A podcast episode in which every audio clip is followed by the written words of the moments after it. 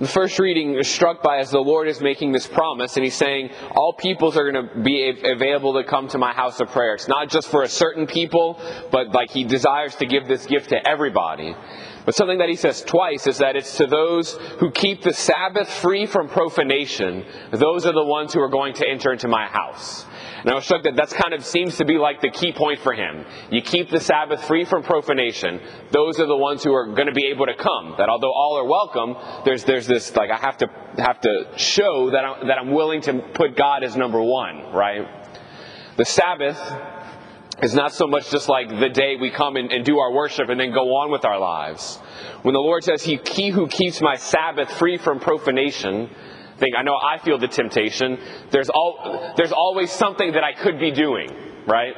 There's always things that are gonna. There's all, there's never like a time where I feel like I have nothing to do. I wish I could just. I wish there was something more that I could be doing. Right?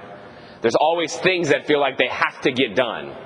And so I think the Lord, knowing this from the very beginning of, of his covenant with his people, he put this institution, right? There is a day that is mine a day that you're going to have to surrender. There's going to be things that you, that you could do. There's going to be other excuses, other things that have to get done.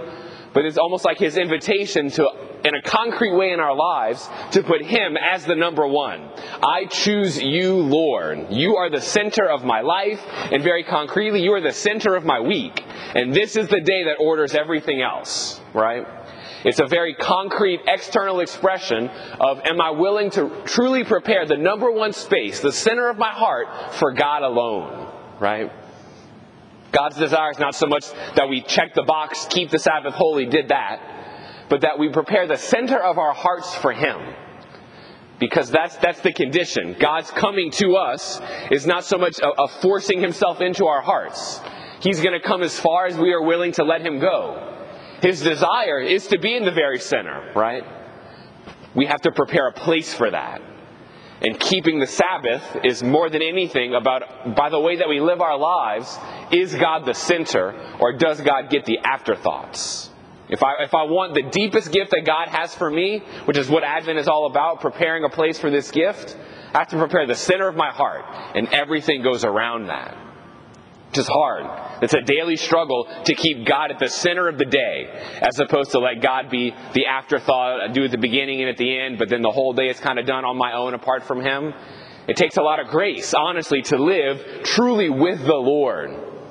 If we do that, the transformation that happens is incredible. I strive to do that a little bit every day. Um, but I think as we pray today, it's the grace to truly make God the center not just as words that we say, but as I practically live my day to day, to know that I'm doing it with God, that He is always with me. We pray for that grace for ourselves today. Amen.